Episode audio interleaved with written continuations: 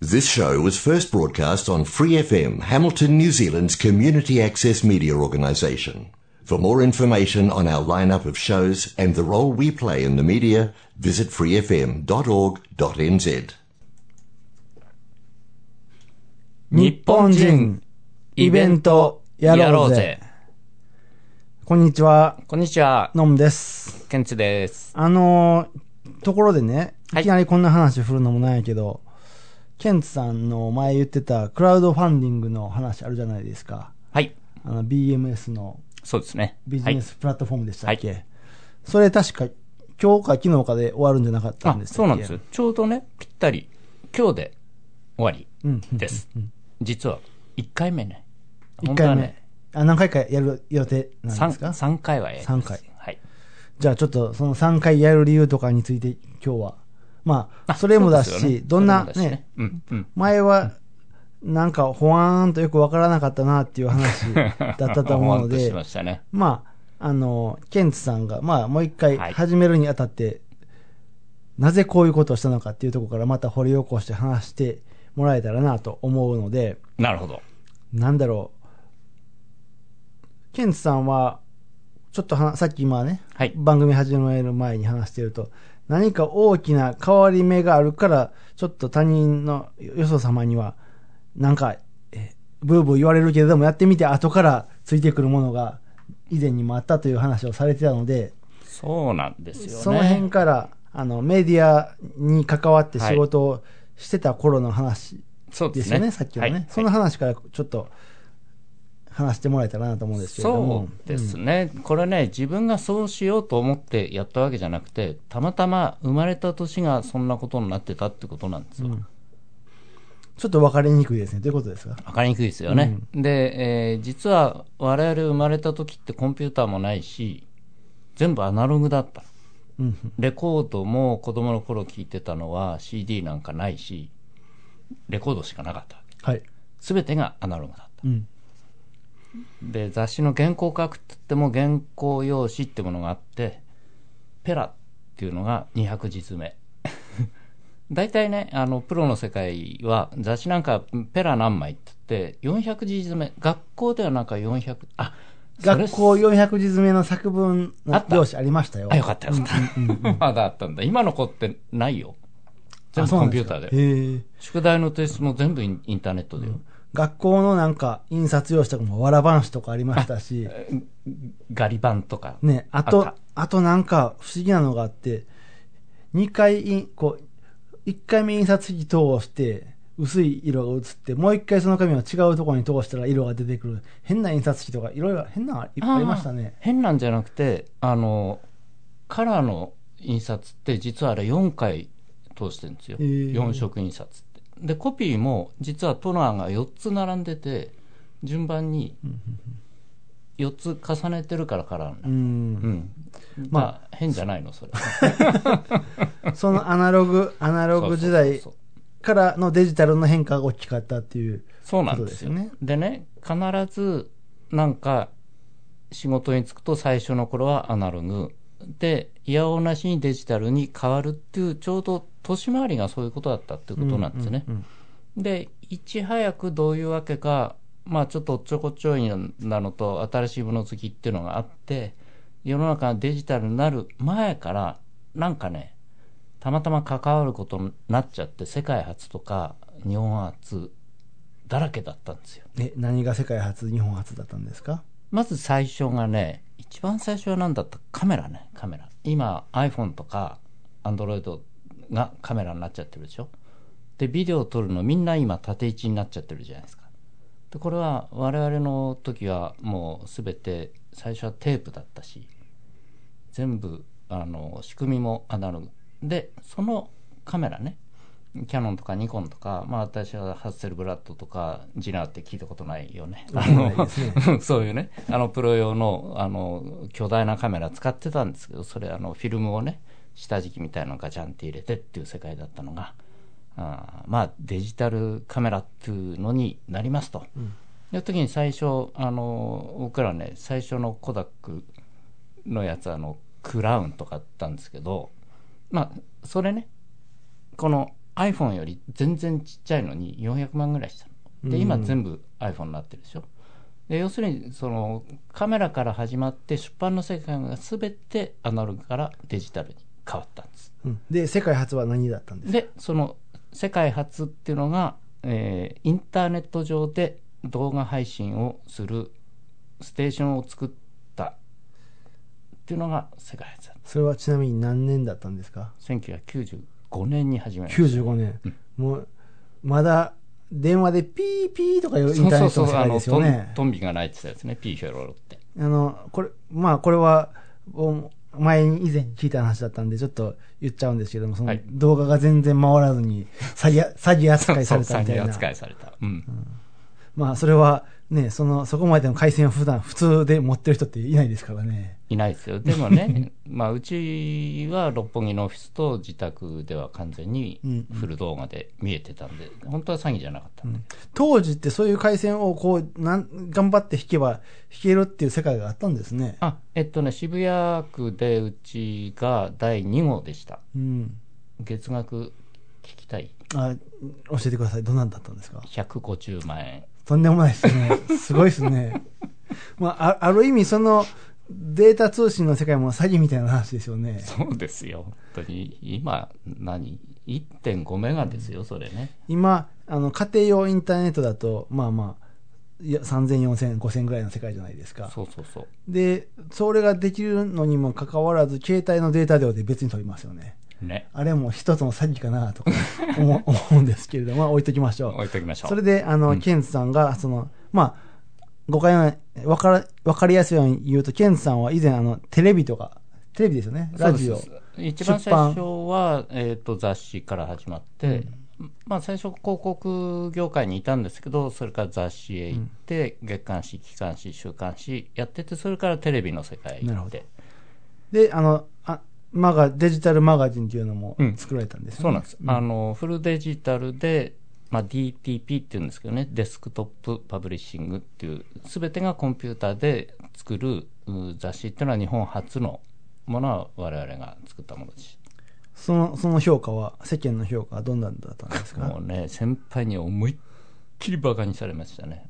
お前なんだこれ、見開きで、書体5つで全部なんだこのレイアウト、全部真四角で、お前バカじゃないのって言われましたね。その、その当時のデザインがどんなんだったか僕、覚えてないので。ああ覚えてないと言っても僕、中中学生だから何か見てるはずですよね。大きな違いあったんですかね大きな違いあったんですか、やっぱり。あの自由にならなかったの。要するに、Mac の性能も追いつかなかったし、うんうんあの1個写真回転するのに1時間だから、回転かけといて、えしょうがない喫茶店行って、チャーしてこようぜって帰ってきたら、爆弾が出て、今は爆弾出ないけどね。要するにフリーズしてるんですよ。ああ、えーまたやり直し。それ大変ですね。大変ですよね。だだから本当にレイアウトなんて、本当にそのプアな、ね、うんううんん、紙面しか作れなかった。なるほど、なるほど。最初だから、最初はみんなそうなんです。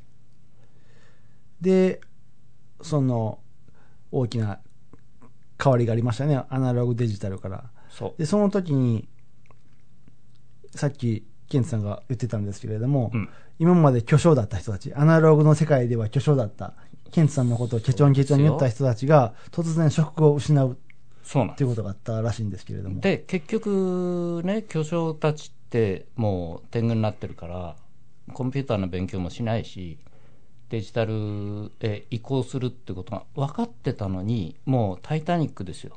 もう気持ちが動かないから。うんで、ある日突然、すべてがコンピューター編集になっちゃった。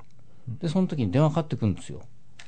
ね、散々バカにしといてからに、お前なとかって言ったのが、お前さ、で、まだお前なのね。お前さ、なんか仕事くれよって、散々世話したじゃねえかって。あ、じゃあ先輩これできますかそんなもんできるわけねえだろって。あのね、それできなかったら、ごめんなさい、どうにもなりませんって言って、お答えするしかなかった。ね、でどうしたんでしょうね。みんなね。だからプロとしてすっごい収入もあったのに、そのプロの世界で全くある日突然食えなくなったんです、みんな。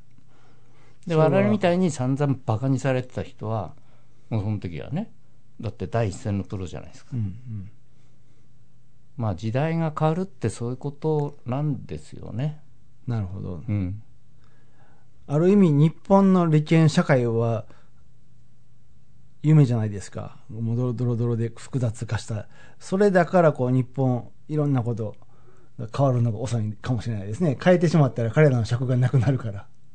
うん、まあそれはあるかもしれないですね、そこを保護しなくちゃいけないっていうのもあるけど、でも日本ほどドラスティックに一夜にして変わるところも少ないですよ。まあ、に日本、いいも悪いも、江戸時代体制が残ってるんじゃないですか。お上に頼るみたいなことで。そうなんですよ。もう自分で考えるのも放棄する代わりに、なんか変えられたら、はいって変わるみたいな。そうで、えっと、江戸時代終わっていきなり明治政府になって、価値観が根底から変わっちゃったわけでしょ。で、戦争負けて、えーまあ変な言い方すればですよ、これは誤解を招くからあれなんだけど、分かりやすく言うと、アメリカ合衆国、日本州みたいな状況になってるじゃないですかうん。うん。まあ、いや、まあ、それは、ちょっと調べたら、ちょっとというか、まあ、わか、わかりますよ。ねえ、ねある、ある意味事実なので。うん。まあ、まあ、戦前と戦後だと、あれですよね。アメリカが敵国だったのに、うん敵国に何投降したら恥だとかいう話だったのが、戦後突然アメリカの真似をしだすっていうのが分かりやすいですよね。ね。ギブミーチョコレートでしょ。まあ、あれは子供たちだから いいと思うんですけれども、うん、まあ、しある新聞社も戦前までは戦争を煽っときながら、戦後、あの、反戦とか、そういう従軍慰安婦のことをバーッと書き出すとかね、ね。ふうに変わりますよね。ひどいよね。180度反対。自分たちが言ってたんでしょ、それって。で、まあ、要するに、でもそうならざるを得ないっていうこともうんあるわけですよ。うんだから、本当に一夜にして価値観が全く反対になるってことが、やっぱり起こるんですね。で、今ちょっと起きそうになってるじゃないですか、パンデミックで。でそのために今回のこう、BMS、うん、プラットフォームを作ったという話を聞いたんですけれども、実はそうなんですね。ね、次、じゃあ、ケンさんは何が、どの、どういう節目、何から、う何から何への移行？移り変わるってことですね。それを、ど、どれを見て、この行動を出されました？価値観で言うと今まであの資本主義が行き過ぎちゃってやっぱりお金中心あまりにもお金中心になりすぎちゃったのでそこをなんとかしようという動きに一面ねそれはそれであると思ってます。えー具体的に言うと具体的に言うと、まあ、今都市伝説みたいにそのベーシックインカムになるとかなこと言われてるじゃないですか。あの世界通貨になるとかね要するに通貨自体の在り方が変わっていく可能性があると。まあ、ベーシックインカムはもう実験的導入を、まあ、まあ実験段階ですけど、やってる国はありますね。実際ありますよね、うん。え、もう少し分かりやすく言うと、ど何から何への移り変わり、チェンジですか？要するに今お金中心にしてお金を稼ぐと何でもできるっていう状況だったのが自由なお金を持てなくなるっていうことですよね。えお金がなくなってしまうということですか？お金はなくならないんですけど、お金っていうものがあのベーシックインカムだから要するにベーシックなとりあえずこれだけあれば生きていくいける以上のお金が自由にならなくなるってことですよね。うんうんうん。うん。わかりやすい言うと。え、2、要は、えーっと、現金。現金がなくなって、使えるベお金がね。ーシックインカムになる。うんうんもう少し分かりやすく言うとどうですかね？まあ要するに、えー生活保護国民全員が生活保護状況になるってことですね。えーっと、すべて。の人が仕事をしなくなるということですかね？そう。あのねひっくり返して言えばとっても楽ですよ。特に仕事をしなくても最低限食うだけのことはあのそれで賄えちゃうってこと。まあ、そういう世の中が来ると、例えば、あの、家を作るとか、なんかそういう飯を作るとか、うん。そういうことは、どこから来るんですかね。金があっても物が手に入らない。そうそう。要するにねす最低限の生活はあの確保できてるけど好きなことがお金ではできなくなるってことですね。うん。うん。稼ぐ稼ぐっていうところで走んなくていいっていう一面あの自由に稼いで自由なことをお金でやろうってことが難しくなるっていううん。ことになります。だから自分らしさってのはどこ行っちゃうんだろうって。うん。みんな同じ。まあみんな同じっていうのは日本の今の社会ではすごい価値の高いことかもしれないけどみんなっていうね。でもそれってなんかみんな金太郎飴みたいな形で別に自分が自分じゃないみたいな感じになっちゃいますよねまあ、そうなってしまえばそうなりますが、もう、えっ、と、ちょっと僕補足させてもらっていいですか、どうぞ。このチェンジというのは、要は今使われている通貨がデジタル通貨となって、うん。すべてデジタルのやり取りになってしまって、今も実際そうなんですけれども、まあ、現金というものがなくなって、すべての人にデジタル通貨が供給されて、それで食っていきという世界になるという、まことしやかな、なチェンジが起きるんじゃないかと、そう、想定しての行動ということですかね。そうですねまあだからその形はねどうどうあれなんか全てが管理されちゃうっていう感じであのお前らこれでやっとけみたいな感じですよね。でも、でもですよ。うんだまあ要するに自給自足して、それ以上のことはありがとうってやっぱりお互いあるじゃないですか。だからそこの価値交換ができるような仕組みを作っちゃえば、その中でも自分らしく生きていけるんじゃないかっていうのは我々が今やろうとしてることなんですね。うん。ありがとうの価値交換。そうですそうですやっぱりお金っていうものを中心にしてやるとなんか奪い合いになっていっちゃうのでねまあ今、今の世界のシステムはそういうふうにななってそんますからな感じじゃね。ないですかだからね、あの詐欺が横行するとかなるんだけどでも「ありがとう」の交換ってやると気持ちいいし「うんありがとう」っていう気持ちが100あったらじゃあ100ありがとう同士じゃあ肩叩いたけどあ僕大根あるからじゃあこれぐらいねとかね、うん、まあそんそんなそんな感じですよ。分かりやすく。うんうん。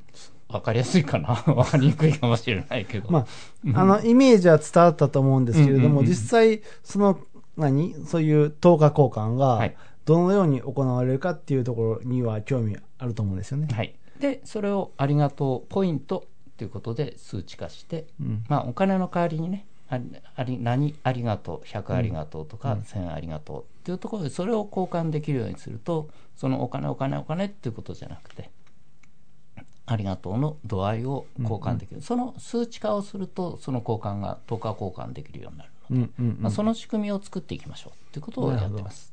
もう実際作られたんですか？それとも模索しながら、あの、アップロ、何アップデートされていくようなシステム。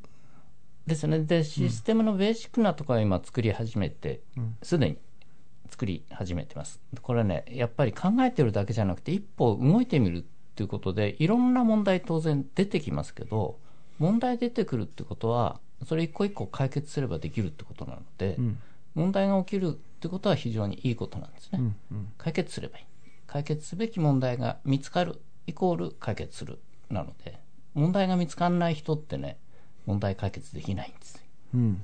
うんあの、もう少し、あの、突っ込んだ話というか、はい実際今どれぐらいの方が参加されてま、参加しると言ってますか？でねこれがすごいんですよこの仕組みでサービスを提供しようっていうことでもうあの基本コンセプトを完全に理解してくれてる人がもう10人 ?10 人。サービス提供者としてもうねうんうん。参加表明してくれてでこれ実はクラウドファンディングのページの中でもあのこんな人がサービス提供することを決まりましたっていうのを出してたんですけどまあ今日からは、えー我々のフェイスブックだったり何だったりあのその上にそのページが移行して出ていきますので、まあ、そこを見ていただければ以前のクラウドファンディングのページ開いても見れますか？それがね、終わったやつとして見られるかもしれない。うん、ちょうど今日終わったとこなんで、明日からどうなるかって、まだ。なるほど。分かってないんで、ちょっとそれはね、あの聞いて、多分終わったものとして残ってると思いますけど。どうん。はい。で、ちょっと、あの、聞きにくい質問なんですけれどもね。どうぞ。えっ、ー、と、目標額のどれぐらいこれはね、えー今日分かってる段階で3%は超えてます。うん。その数字について、どう思われますか？これはね、ゼロとなんかあるのって無限大の違い で、うん。あのーもう一方ではこのね10人を超えたサービスプロバイダーが登録してくれたっていうことが非常に私にとっては大きいですねうん。10人ってちょっとした数そうですね、そうですね。なんですよ、うん実はね。あで、これがねあの、よくインターネット上でインフルエンサーっていう人がいて、影響力があって42万人のフォロワーを持ってますとかって言いますけど、でそれ双方向かっていうと、割に一方通行ですよね。で、本当に影響力どこまであるのかって、ちょっとね、どうかなって思うところがあるんですけど、うん。この10人に関してはもう完全にコンセプトもあの理解してもらえてますしそのかなりがっちりもう一生の付き合いができる、完全双方向のね、関係ができてるっていう要は、お客様ではなくて一緒のビジネスパートナーですよね。もう完全にそんな感じです志ねを一つにしたビジネスパートナーが10人集まったっていうところに意義を感じるということですね。感じます。でその人たちがサービス提供をしていく。でそれも同じようにその濃い濃い関係性でね、あの本当にいいサービスを提供してもらえますので、その3%という数字についてはどう思われますか？3%は今ね例えば、うん、コンバージョンレートっていうのがありますけどなんか広告を打った時に、えー反応として返ってるの0.3%なんですよ。でその10倍はあるんで昔のね我々があの広告の世界にいた時大体3%だったんですね。でまあそこをクリアしてるっていうのは今のねあのインフルエンサー型のやつが0.3まで落ちちゃってるとこ見るとその10倍いけてるんで、ん。結構いけてんじゃないかな。まあ、実は、さっき種明かしを聞いたんですけど、一発目はそのぐらいの予定だということですよね。そうなんです。そもそ2もね。発、二発3発目で、あの、違うアプローチで出していくということですね。そうです、で一発目はやっぱり行動を起こすということが目的だったので、そこに対してこれだけの反応をいただいてるっていうのはもう全然御の字で。で2回目3回目3回目が本当なので3回目の時はねあの目標額達成を本気でうん。やります、えっ、と、じゃあ、今このラジオを聞いて、なんか興味はあるような感じだけども、やっぱりよくわからないし、でも、興味があるなっていう方、どういう、な、何かウェブサイトを見るなり、あそうですね。見たらわかると思うんですけど、どのページを見たら、この BMS プラットフォームについてよくわかりますか？BMS ビジネスプラットフォームの Facebook のグループページありますので、そこをえじゃあそのリンクを公開になってますラジオのペーはいジでも貼っときましょう。あと、コミュニティに参加、10名参加されたって言ってるじゃないですか。彼らは今、彼らとの活動はい。とか、もしこのビジネスプラットフォームにビジネスとして参加された方の、どういう特典というか、どういうメリットがありますか？これはお互いに影響し合えるっていうことですね。で、実際にもうすでに、あの、こんな中でですよ、こんな中で、実際の飲み会とか、うんこっそりやってるみたいですか、実際にね、会って、その交流をする場も設けてますから、うん。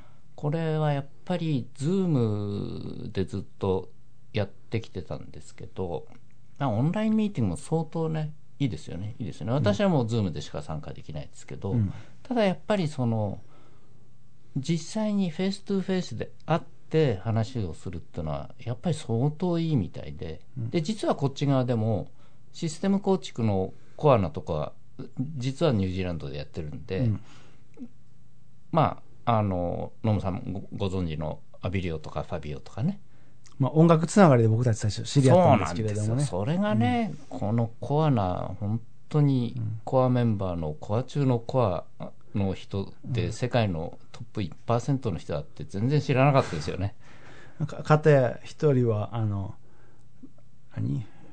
会社名言っちゃっていいですかねい。や、これはまずいんじゃないですか、ねまあそうか。んまあ、ある、ある、すごい大きなコンピューター会社の、すごいいいポジションの人であったとか。そうなんです。もう一人は素晴らしい、あの、あの、ビジネスをオープンにするに、オープンするにあたってのデザインとかそういうビジネスデザインも書ける人だったっていうことでよね。ね、ただのデザイナーじゃなくて、まあ、基本的にマーケマーケティングが専門だっていうところがね、でしかもデザインもできる、すまあごいですよね。あの、うん簡単にまとめてますと、このコミュニティに参加すると、どういったメリットがありますか？本当に一生付き合える何でも話せる。まあ世間の常識で言うとかなり外れたようなことも本音で話して大丈夫っていうね。そういうつながりが濃い濃いつながり。なのでこれが本当の影響力お互いの影響力をしっかり持って、えー一生付き合える。でこっちで何人いるんだろう。今ねもうニュージー側でも45人一緒にやってますから、ね、あ、そうなんですか？そうなんですよ、うんうん。でそういうコミュニティ。だから小さなコミュニティで濃いコミュニティで、えー将来的には自給自足までやってそのベーシックなところをベーシックインカムっていうところはまた別の話で本当にエッセンシャルでサステナブルな生活を共に価値観をね共にしていくっていうところの影響力がこれね8人そういう仲間がいた時に7段階行った時何人ぐらいになると思います？たくさんってことですね。